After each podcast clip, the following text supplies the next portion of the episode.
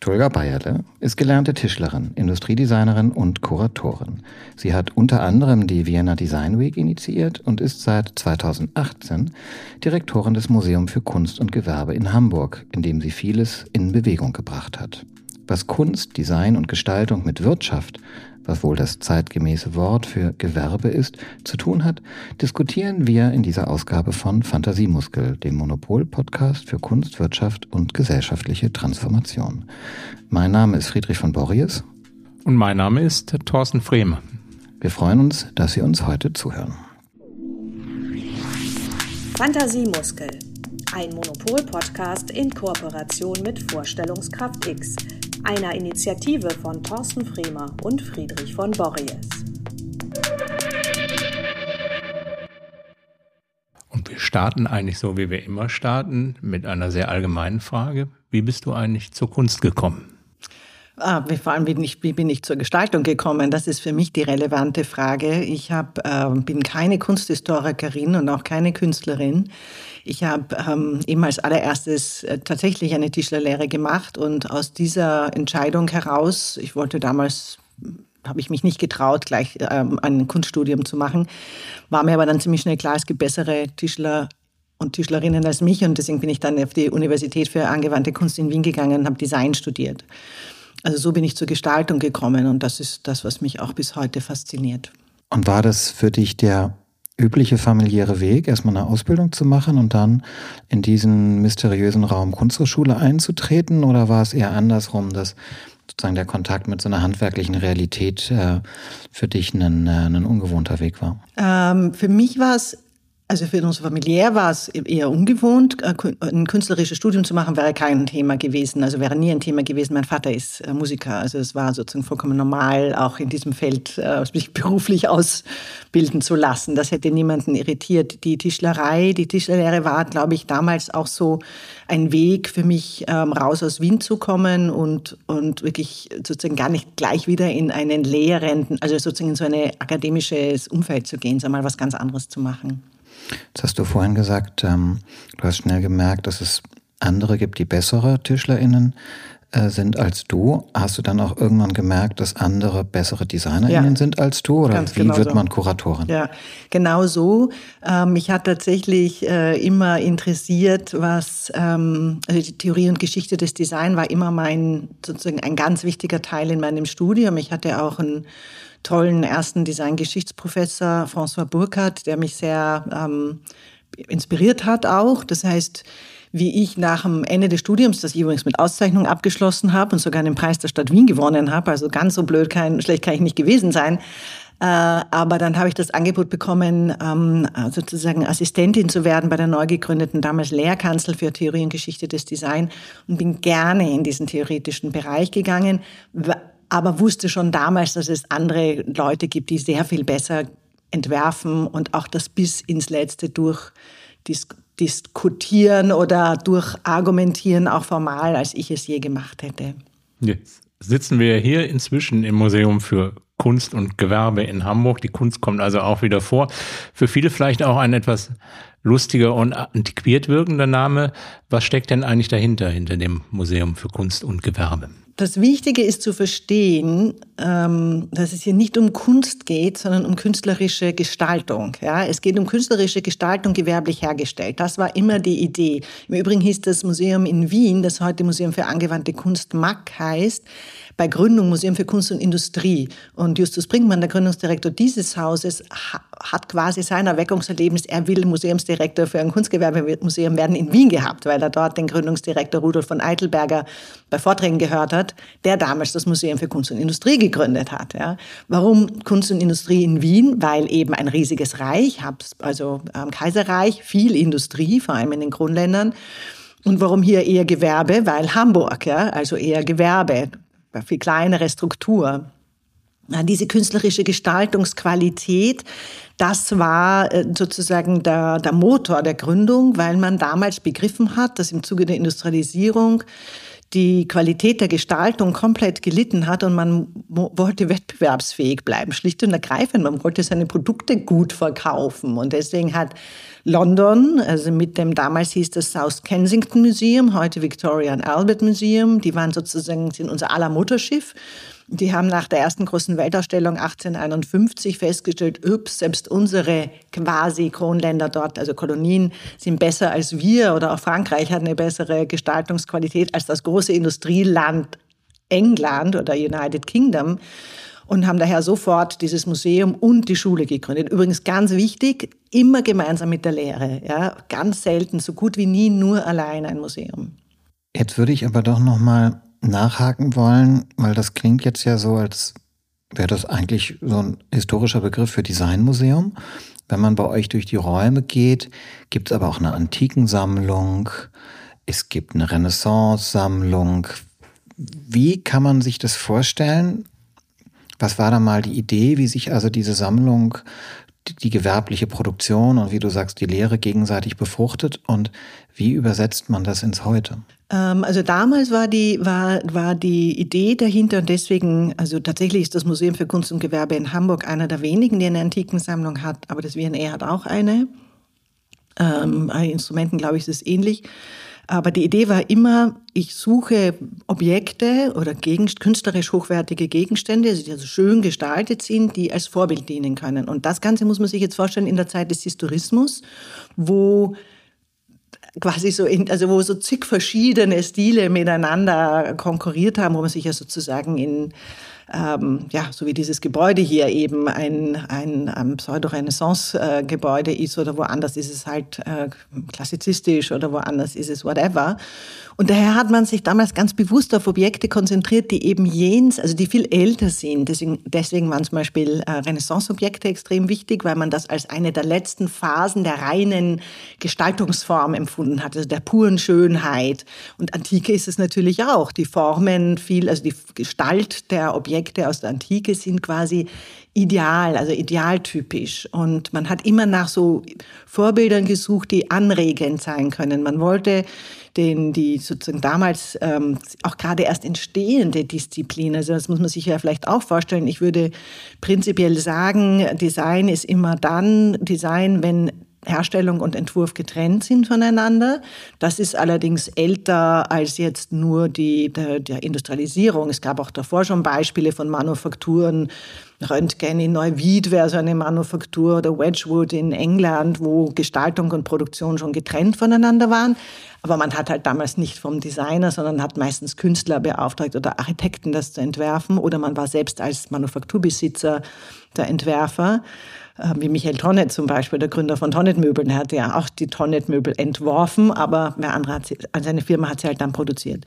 Ähm, aber in dieser Suche nach dem idealtypischen Gegenstand, nach diesen Vorbildern, hat man sich eben entweder ganz rückwärts orientiert oder mit 1873 war die erste Weltausstellung in Wien, wo Japan das erste Mal vertreten war. Und deswegen haben wir eine ostasiatische Sammlung, weil plötzlich, oh, was für eine aufregende Situation, es kommen hier Dinge auf den Markt, die wir noch nie in der Form gesehen haben, weil Japan extrem abgeschottet war, glaube ich, bis 1869 oder sowas, 67, 69. Und diese Reinen, diese Schönheit oder zum Beispiel diese ähm, Druckmodeln, die sie hatten, also die Katagami für die, ähm, für die ähm, Stoffdrucke, also um, um Stoff zu bedrucken, das kann man in der Wiener Werkstätte eins zu eins nachschauen. Ja, man sieht, dass die Wiener Werkstätte, also Josef Hoffmann und Co., die Katagami hergenommen haben aus dem Museum für Kunst und Industrie und daraus neue Muster gemacht haben für ihre Arbeit. Also du kannst es teilweise richtig direkt beweisen, ja, dass diese Vorbilder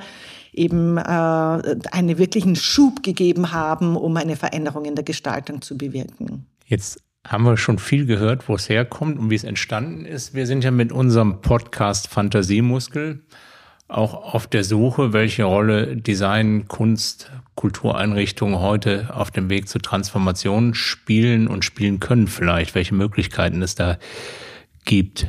Da wäre es vielleicht ganz interessant, da mal zu hören, was passiert gerade bei euch oder wie schafft ihr die, die, die Anbindung an die Praxis? Also vielleicht kannst du den Zuhörenden ein bisschen beschreiben, was gerade bei euch im Museum passiert und welche Funktionen ihr aus deiner Sicht als Direktorin heute übernehmt oder übernehmen könnt? Also eine super spannende Frage, weil ähm, ich komme dann gleich auch, was wir jetzt momentan versuchen zu tun, aber ich würde vielleicht vorher gern noch einmal verdeutlichen, dass genau diese Gründungsidee, also ein, ein Ort zu sein, der vorbildhaft wirkt in Gestaltung von heute, das sind jetzt ganz andere Fragen. Also wenn die sich damals darüber Gedanken gemacht haben, wie können wir wettbewerbsfähig bleiben und wir müssen eindeutig was in unserer Gestaltungsqualität verändern, damit wir unsere Produkte international absetzen können, dann ist es für mich heute die Frage, wie kann Gestaltung, und Gestaltung wird da eine der zentralen Disziplinen sein, es wird Design und Architektur Architektur sein oder ist es schon, wie wir eine,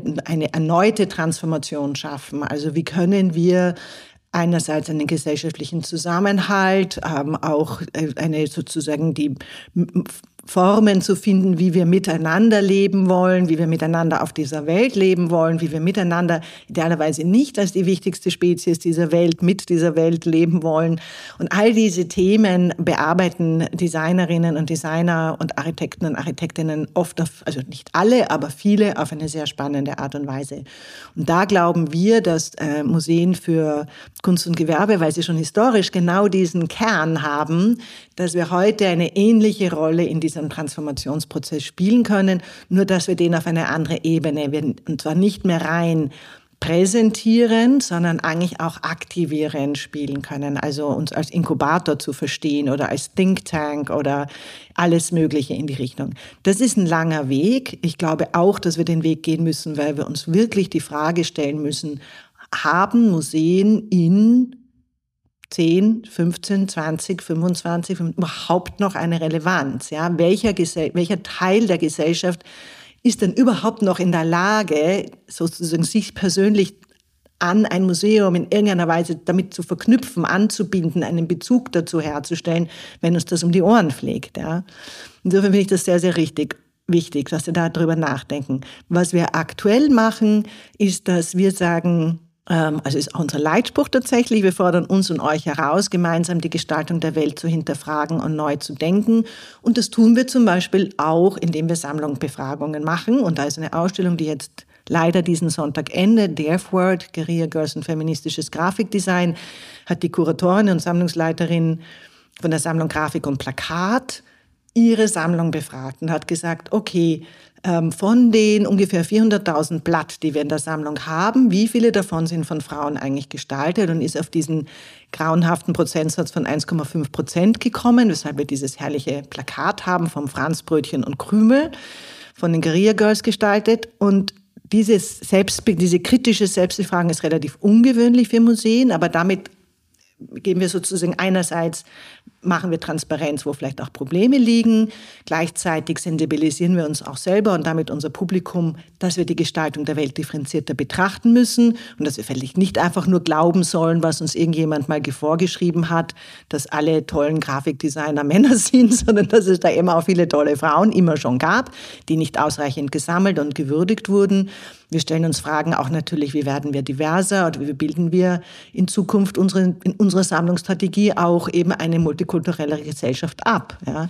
In einem anderen Ausstellungsteil, der gerade läuft, ist eine ähm, junge Professorin von der HFBK, Valentina Kager, hat eine tolle Ausstellung gemacht, ähm, wo es ihr um Well-Being geht, aber es geht ihr um Well-Beings, also eigentlich um also wir sind Lebewesen und wie geht's uns geht's uns gut als Lebewesen und sich mit diesem ähm, Phänomen auseinandersetzt, dass äh, die Welt, die sozusagen auch so herausfordernd geworden ist, dass daraus Panikattacken entstehen, Eco-Anxiety nennt man das, und dafür bietet sie sozusagen Formen an, damit umzugehen und trifft ziemlich einen Nerv von der Jugend. Ja? Also wir wissen einfach, dass da viele sich plötzlich angesprochen fühlen, dass sie mit Gestaltung oder über Gestaltung vielleicht sich damit aktiv auseinandersetzen oder aber auch einfach sich wohlfühlen und sich also selbst beruhigen. Und da gibt's, glaube ich, einfach viele verschiedene Wege, wo wir immer wieder sagen, okay, Gestaltung ist unser Thema, aber wir haben auch eine historische Sammlung. Wie können wir mit der, weil sie, Valentina zum Beispiel hat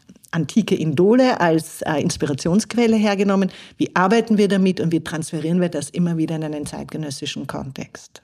Mich würde interessieren, wie das bei der Hamburger Bevölkerung ankommt. Hamburg gilt ja auch als konservative Stadt irgendwie und das Museum für Kunst und Gewerbe galt ja lange schon so als Ort, wo man halt so schöne Sachen ansehen kann. Und jetzt sprichst du, dass äh, ihr ein junges Publikum ansprecht oder erreicht. Ähm, verliert ihr gleichzeitig auch ein Publikum? Verstört ihr damit? Oder wie, wie, ich sag jetzt mal, fangt ihr das auf, wenn jetzt plötzlich ähm, politische Fragen in einem Raum diskutiert werden, der ja von vielen jetzt vielleicht nicht primär als ein Ort des politischen Diskurses wahrgenommen wird? Ich glaube, wir müssen uns ähm, grundsätzlich klar machen, wenn wir über äh, ein, das konservative Publikum in Hamburg reden, habe ich erstens bleiben mir sehr viele trotzdem sehr treu, ähm, aber ist es nicht Hamburg. Ja? Hamburg ist sehr viel größer und sehr viel breiter und sehr viel bunter als das. Ja? Und ich ähm, habe daher eigentlich relativ wenig Probleme damit, weil wenn wir äh, wissen das, oder wir wissen das einfach, weil wir auch seit Jahren regelmäßig Besucherbefragungen machen, dass wir inzwischen einen Altersdurchschnitt haben von unter 45, dann sind wir jünger als die gesamte Bundesrepublik in Deutschland.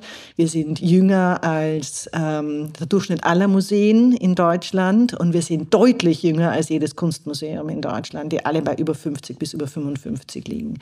Und ganz ehrlich, wenn, ich, wenn mir das gelingt, dass die zu uns kommen und eine Beziehung zu diesem Haus aufbauen, dann habe ich, glaube ich, etwas Wesentliches gut gemacht, weil die sollen uns ja bleiben. Ja, natürlich, ich treffe Leute, die sagen, ich fühle mich nicht mehr angesprochen. Ich treffe Leute, ich hätte gern, die sagen, wo ist das Porzellan? Und ähm, und dann sagen wir, habe ich neulich erst ein sehr nettes Gespräch geführt mit einem älteren Herrn, der durchaus einsehen musste, dass ich ihm sage, ich muss das Porzellan auf eine andere Art und Weise thematisieren, um junge Leute dafür zu interessieren. Ähm, es wird nicht die klassische Porzellanerstellung sein. Zu uns kommen ist auch noch ein Stichwort für ein anderes großes Thema von euch. Ihr seid ja infrastrukturell sehr gut angebunden, direkt am Hauptbahnhof. Aber die Gegend hat auch eine große Herausforderung mit Obdachlosigkeit, äh, mit Drogensucht. Ähm, und das sind ja auch Menschen, die äh, wenn ich es richtig verstanden habe, ihr jetzt auch einladet, zu ihnen zu kommen oder zumindest es reflektiert äh, oder Sachen erprobt habt, wie ihr mit dieser spezifischen räumlichen, örtlichen Situation umgeht. Ganz ehrlich, in, ähm, in, also wir haben im, im Freiraum, äh, der Freiraum ist ein wirklich äh, ganz wesentlicher Teil des Museums für Kunst und Gewerbe in Hamburg. Er ist ein Ort, an dem Menschen Unterschied, also ist kostenfrei, er ist konsumfrei, das war die wichtigste Entscheidung. Er ist immer begleitet von einem Gastgeber, einer Gastgeberin, er ist nie allein gelassen und er fährt mit den beiden Kuratoren, die ihn leiten, äh, Tilman Walter und Nina Lucia Groß, eine sehr gute Mischung zwischen ähm, sehr anspruchsvollen Programmen, aber eben auch Programm mit verschiedensten Communities in der Stadt, wodurch immer wieder neue Communities auf, auf uns aufmerksam werden. Das heißt, dass dann Gruppen zu uns kommen, die zum Beispiel mit Frauen mit Migrationshintergrund, denen beim Ankommen in Hamburg helfen und sich einmal in der Woche bei uns im Freiraum treffen, weil sie dort gemeinsam malen, basteln, was immer sie machen, das ist auch total egal. Oder es gibt die Strickgruppe und die Dingsgruppe, also zig verschiedene unterschiedlichste Gruppen aus der Stadt, die den Freiraum nutzen, weil sie wissen, sie können dort äh, ohne Schwierigkeiten hinkommen. Wir haben auch dieses Jahr ein relativ aufwendiges Projekt mit, mit einer muslimischen Gemeinde gemacht, wo wir den Ramadan-Pavillon, der sonst immer in St. Georg war, einmal bei uns äh, aufgenommen haben. Viel gelernt dabei, auch, auch schmerzlich gelernt, nicht alles immer einfach, aber es war ein tolles Projekt die Obdachlosigkeit dieser Stadt, die Drogensucht dieser Stadt. Kein Mensch, der unter, im, Rausch ist, darf bei uns rein. Keiner. Und keiner, der verlottert ist, darf bei uns rein. Das hat mit dem Freiraum noch nichts zu tun und wir könnten sonst noch was machen. Das kann ich nicht zulassen. Wir sind keine Therapeuten, wir sind keine Rauschgiftexperten, wir sind keine, das sind wir nicht. Ja, wir sind immer noch ein Museum und wir wir werden poröser, wir dehnen unsere Definition aus, wir werden durchlässiger für andere. Das ist ein spannender Prozess. Die Thematik, wie gehen wir mit dem Umfeld um, ist eine, in die ich mich gerne einmische und einbringe und auch gerne mehr gefragt werden würde, weil ich glaube, es ist ein Gestaltungsthema, aber leider die Stadt Hamburg das nicht unbedingt tut. Einmal zum Thema Freiraum. Konsumfreiraum ist ein Angebot, aber vielleicht kennt ihn doch nicht jeder. Ja. Kannst du noch mal Ja, kurz erzählen, was, was genau. dahinter steckt? Also was mir wichtig war, schon lange ähm, bewundere ich, was, was Bibliotheken tun in unterschiedlichsten Ländern. Also in Amerika gibt es das schon sehr lange und im skandinavischen Raum natürlich auch, wo Stadtbibliotheken zu Orten werden, die weitaus mehr sind als eine klassische Bibliothek. Hier in Hamburg, die Hauptbibliothek ist ein hervorragendes Beispiel. Das ist ein unglaublich lebendiger Ort, wo unterschiedlichste Menschen den Ort nutzen, weil sie sehr viel verschiedenes Angebot haben. Und das ist, das Buch ist eines, ja, es ist ganz viel anderes und äh, die Direktorin dort hat mir hat mal diesen wunderbaren Satz gesagt, früher, früher kamen die Menschen acht Minuten, jetzt bleiben sie acht Stunden. Ja. Und das verfolge ich schon sehr, sehr lange, was den Bibliotheken da gelingt, als sozialer Ort in einer Stadt, wo du hingehen kannst, ohne dass du Geld brauchst. Ja, also sehr, sehr wenig für eine kleine Mitgliedschaft oder sowas. Und das haben Museen nicht gehabt oder haben es kaum. Und wir hatten dann eben die Idee, und das war eine Idee, die ich sozusagen schon länger verfolgt habe. Und dann habe ich die Gelegenheit bekommen, weil wir Sondermittel ähm, in der Stadt von der Kulturbehörde zur Verfügung gestellt bekommen haben, um die wir uns beworben haben, den Freiraum zu etablieren. Und der ist bei uns mitten im Museum. Das ist ein Raum, der ist mittendrin. Also er ist auch nicht unten und in der Ecke oder ganz oben, sondern er ist im Zentrum was wir sehr wichtig finden, ja, dass es sofort sichtbar ist, wenn du reinkommst. Und inzwischen ein sehr, sehr selbstverständlich etablierter Raum, wo Menschen einfach kommen rein, gehen zur Kasse, ziehen sich ein Freiticket und gehen in den Freiraum. Und da hast du natürlich eine bunte Mischung. Du hast die Studenten, die finden das sofort heraus, dass man da super sitzen kann und arbeiten kann. Der Freiraum hat auch eine Terrasse, die schön ist. Du kannst auch dein eigenes Brot mitbringen oder ein Wasser oder ein Tee oder was immer. Also du musst auch dafür nichts zahlen. Du kannst dich dort treffen, du kannst dort lesen. Manchmal findet dann auch jemand, der schläft. Also es ist sozusagen, wir haben inzwischen relativ viele Jugendliche auch, die sich dort gern treffen, aber auch manchmal sind Eltern mit Kindern da. Also es gibt die unterschiedlichsten Gründe. Manche verstehen ihn als einen Pausenraum, andere als einen Arbeitsraum, der dritte als einen Treffpunkt und Diskursraum. Du hast eingangs ja sozusagen nochmal sehr deutlich gemacht, was für dich der Unterschied ist zu dem, was du machst und dem alten Begriff der Kunst, der im, im Namen ja noch drin steckt. Aber am Ende merkt man, wenn man dir zuhört, dass es da schon auch eine Nähe auch zu künstlerischen Praxen gibt oder eine Parallelität und die Guerilla Girls sind ja auch KünstlerInnen zum Beispiel. Also, dass es da ja sozusagen eine, eine neue Übersetzung gibt. Jetzt gibt's ja den zweiten Teil dieses alten Namens, das Gewerbe, also die Wirtschaft und du hast deutlich gemacht, wie ihr selber als Museum euch transformiert und verwandelt, poröser werdet. Ähm, mich würde jetzt aber doch noch interessieren, ob es auch noch einen Bezug zu dem gibt, was man früher Gewerbe genannt hat oder Wirtschaft oder Produktion, ob es da entweder tatsächlich auch Kontakte gibt oder so sowas wie eine Wunschvorstellung, was die Wirtschaft von euch und eurer Denk- und Arbeitsweise hier lernen könnte. Mhm. Mhm.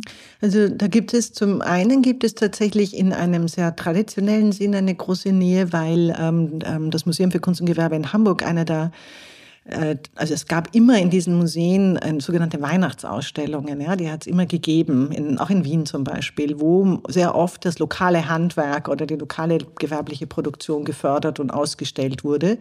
Und äh, das Museum für Kunst und Gewerbe hat noch so eine Messe, die MKG Messe nennen wir sie. Das heißt, jedes Jahr zeigen wir ähm, und versuchen das sehr stark zu internationalisieren und wirklich auf der Qualität total nach oben zu treiben, weil es eben nicht mehr viele solche Messen gibt in dieser musealen Form äh, zeigen wir großartiges Kunsthandwerk, was ja sehr künstlerische Gestaltung ist, handwerklich hergestellt und da sind spannende Grenzbereiche, in denen sich das bewegt. Mein Wunsch wäre, aber das ist nicht so einfach für uns zu bewältigen, weil in der gesamten Transformation, die Museen, vor denen Museen stehen, ja niemand, der extra Leute gibt dafür, diese Transformationen zu bewältigen, würde ich schon sagen, wenn, wenn ich darüber, wenn ich weiß, dass ähm, Speculative Design zum Beispiel und gute Leute, die in dem Feld arbeiten, sehr wohl mit großen Industrien zusammenarbeiten, weil die begriffen haben, wir müssen uns verändern, ja, und daher müssen wir darüber nachdenken, wo die Zukunft hingeht würde ich mich, fände ich es extrem spannend, Partner zu finden, die sozusagen solche Dinge mit uns hier auch vielleicht ausprobieren wollen. Ja, wohin geht die Reise? Was, wie wollen wir unsere, wie wollen wir Zukünfte gestalten? Ja? Das kann ich jetzt nicht behaupten, dass wir das schon hätten, diese Beziehungen zu Wirtschaftsunternehmen, die da ein Vertrauensverhältnis zu uns haben und sagen, okay, wir unterstützen euch, weil wir wissen, dafür kriegen wir etwas zurück, was wir so sonst nicht kriegen könnten. Aber das wäre etwas, an dem ich arbeiten würde wollen. Ja, auch mit der Forschung fände ich das interessant. Ich glaube, Reise, wohin soll es gehen, werden wir gleich nochmal aufgreifen, wenn es um sowas auch für ökologische Transformation und Nachhaltigkeit geht. Aber die Reise wohin hat ja auch immer ein bisschen was mit Reise woher zu tun. Hamburg ist eine Stadt mit einer kolonialen Vergangenheit. Ich glaube, auch die Sammlung hat eine koloniale Vergangenheit und hat sich mit Restitution ja auch auseinandergesetzt. Ist das Thema für euch inzwischen abgeschlossen oder arbeitet ihr an dieser Frage, was was von dem, was wir hier haben, gehört uns eigentlich wirklich oder inwieweit arbeitet ihr da immer noch dran? Also bei uns ist es ein bisschen anders. Also tatsächlich kommst du in Hamburg aus der kolonialen Vergangenheit nicht raus. Ja? Ähm, bei uns ist es natürlich total anders als im, ähm, bei völkerkundlichen ethnologischen Museen, weil die Artefakte selber sind jetzt nicht unbedingt irgendwelchen Indigenen oder First Nations weggenommen worden. Ja? oder wie immer auch gekauft, nicht gekauft, schlecht gekauft, zu billig ganz egal was. Aber, aber es ist klar, dass unser Sammlungsbestand, der ja gerade vor allem in der Frühzeit entweder hast du es sozusagen, also fast, wir wissen, dass sehr viele unserer Sammler, Schenker und Förderer natürlich ihr Geld in diesen Kontexten verdient haben, ja, und das ist oft blutiges Geld. Das heißt, es wird in Hamburg wirklich schwierig. Ähm, äh, wir müssen, und das werden wir auch machen, äh, Stück für Stück. Also die Provenienzspur wird ähm, laufend erweitert im Haus. Also zum Beispiel in der islamischen Kunst muss man, da müssen wir sehr genau nochmal hinschauen. Da könnte tatsächlich einiges auch tatsächlich wirklich ähm, sozusagen aus, nicht auf einem sehr, ja, eben über den kolonialen Kontext quasi nicht wirklich ideale Werbungsumstände in sich tragen, aber wir wissen natürlich auch, dass wir Objekte haben oder Sammlungsgegenstände haben, wo der Schenker einfach, äh, einfach steinreich geworden ist mit Dingen, die wir so nicht äh, mittragen würden wollen heutzutage. Also da wird uns noch viele Jahre wird uns das begleiten. Was wir sozusagen nicht vollständig lösen konnten, aber im Prinzip von der Grunduntersuchung her abgeschlossen ist, ist der nationalsozialistische Entzug, wobei wir nicht immer die Besitzer finden konnten. Das ist jetzt noch eine Frage, stellen wir das jetzt alles noch in Lost Art ein oder sowas. Und dann geht es weiter. Auch bei den, wir haben gerade ein Forschungsprojekt, wir sind beteiligt an einem Forschungsprojekt zum Boxerkrieg. Da ist offensichtlich haben wir, sind wir nicht betroffen zum Beispiel. Da könnte, gibt es andere Museen in Berlin und woanders, die sind sehr betroffen. Das ist China, ne? Ja, das ist China. Mhm. Ähm, also insofern, ja, das wird uns weiterhin beschäftigen. Und es geht im Übrigen so weit, dass, und das ist etwas, was ähm, vielen nicht klar ist, äh, die äh, ehemalige DDR hat äh, ganz in gleichen Methode wie die Nationalsozialisten ihren Bürgern die Sammlungen auch entzogen, unter, unter Erpressung und ähm, ähm, Steuerschulden erfunden, die diese Leute gar nicht hatten und die sie dann nur mit der Sammlung bezahlen konnten. Und die wurden dann äh, fröhlich... Verkauft an den Westen äh, und die haben auch fröhlich gekauft. Das heißt, wir wissen noch gar nicht, welche Objekte, die wir im Kunsthandel zum Beispiel erworben haben, nach äh, wahrscheinlich nach 50 äh, eigentlich aus einem Besitz ähm, von Sammlern aus der ehemaligen DDR ist. Also da gibt es noch genug zu tun. Museen sind schmutzige Orte. Das ist ja nicht nur Museen, das ist natürlich, glaube ich, wo man hinguckt, schwierig. Äh, trotzdem, um an dieser Stelle auch den Bogen in die Transformation zu bekommen. Man kann die Vergangenheit ja auch nicht umkehren, sondern nur heilen, sagt man. Aber noch weiter gedacht, kann man das, was man da macht, in die Gegenwart mit einer positiven Energie in die Gegenwart holen und es vielleicht auch in Richtung Transformationskraft, Umgestaltung äh, der Welt nutzen, die Beschäftigung mit der Vergangenheit hier? Oder ist es eher eine Aufarbeitung? Hm. Also ich glaube, wir legen momentan mal großen Wert darauf, einfach Transparenz zu schaffen, indem wir einfach offenlegen. Und das Museum für Kunst und Gewerbe war schon unter meinen, also vor allem unter meiner Vorgängerin Sabine Schulze, das erste Museum, das über ein klares Verweissystem deutlich gemacht hat, dass es belastete Objekte hat. Das tut sonst ja keiner. Und das halte ich schon für einen sehr, sehr wichtigen Schritt. Und das heißt, wenn wir jetzt die Provenienzspuren weiterführen, dann werden wir weitere Schritte dieser Transparenz setzen. Ähm, in dem Projekt äh, ich denke jetzt gerade eben an das an F-Word, ja, das ist für mich äh, quasi ein Schritt, der, der also über diese Beschäftigung mit der Vergangenheit daraus Energie für neue Schritte und Untersuchungen zu. Also die Ausstellung über die den Anteil von weiblichen ja. KünstlerInnen. Ja, genau, die Ausstellung über Feminismus. Genau, da finde ich, ist ein historischer Blick, also ein Blick in die Vergangenheit, gibt Kraft und Anlass und Mut und, und die BesucherInnen, die wir da haben, die uns das ja auch spiegeln und sagen, wie, wie viel sie davon profitieren, geben uns wiederum dann auch genug Schubkraft, um zu sagen, okay, dann müssen wir weitermachen. Transparenz ist ja auch ein Stichwort bei der aktuellen Debatte um ökologische Nachhaltigkeit im Museum. Das klassische Modell von vielen Museen ist ja tolle Leihgaben über möglichst viele Kilometer an möglichst viele andere Orte entweder zu verschicken oder von dort geschickt zu bekommen. Also sehr CO2-intensives Geschäft. Und natürlich auch möglichst viele BesucherInnen aus möglichst aller Welt anzuziehen. Auch das ein relativ CO2-intensives Geschäft. Man kann das jetzt noch weiter runterdeklinieren. Ähm, wie geht ihr um mit dieser Herausforderung ähm, Nachhaltigkeit im Museum? Ähm, mein äh, superkaufmännischer Kollege Alexander Stockinger ähm, hat äh, die Initiative 11 zu 0 ins Leben gerufen und alle gemeinsam mit allen Hamburger Museen und Gedenkstätten die alle miteinander sich verpflichtet haben. Ähm, einerseits also wurden, wurden überall Transformationsmanager ausgebildet, die eben diesen, diese Transformation schaffen wollen. Es wurden CO2-Bilanzierungen gemacht der Häuser. Das ist übrigens super interessant zu wissen, dass ähm, wenn wir nur uns betrachten ohne das Publikum, dann ist äh, der Anteil der Leihgaben und Transporte ein lächerlich kleiner Anteil zum Vergleich der CO2-Bilanzierung des Hauses an sich. Der größte ist Energie. Ja, das ist das größte Problem, das wir haben. Leihverkehr ist nicht das größte Problem. Wenn ich dann die Besucher dazu nehme, dann ist das Museum wieder nur ein ganz kleiner Teil und dann ist 75 Prozent oder 80 und ich weiß es jetzt nicht mehr genau, die Besucher, die das Problem machen. Was natürlich keinen Sinn ergibt, dass ich jetzt die Besucher zu Hause lasse, weil dafür bin ich ja da. Ja? Ich bin ja für mein Publikum da und kann ja nicht die Tür zusperren und sagen, bleibt bitte dort, wo ihr seid. Und wir sind nur noch digital. Das wäre, fände ich, auch eine fatale Entscheidung. Im Übrigen ist es unser nächstes Problem. Dadurch, dass wir natürlich unsere Sammlung digitalisieren müssen und auch sollen und auch grundsätzlich digitaler werden wollen, mieten wir jetzt regelmäßig noch mehr Serverkapazitäten an. Habe ich ja wieder ein stromfressendes Teil mehr in der ganzen Equation drin. Ja. Also das ist wirklich äh, eine riesen Herausforderung, äh, die du nur, also die du wirklich das, was wir uns vorgenommen haben, ist, dass wir einfach nicht in Panik verharren, sondern einfach in kleinen Schritten ins Tun kommen müssen. Und das können unterschiedlichste Dinge sein. Können wir besser mit dem ÖPNV zusammenarbeiten, um andere Ticketangebote zu machen, dass die Leute einfach grundsätzlich überhaupt nicht auf die Idee kämen, mit dem Auto hierher zu fahren, sondern wir sind eben auch gut angebunden, ne? sondern öffentlich zu fahren.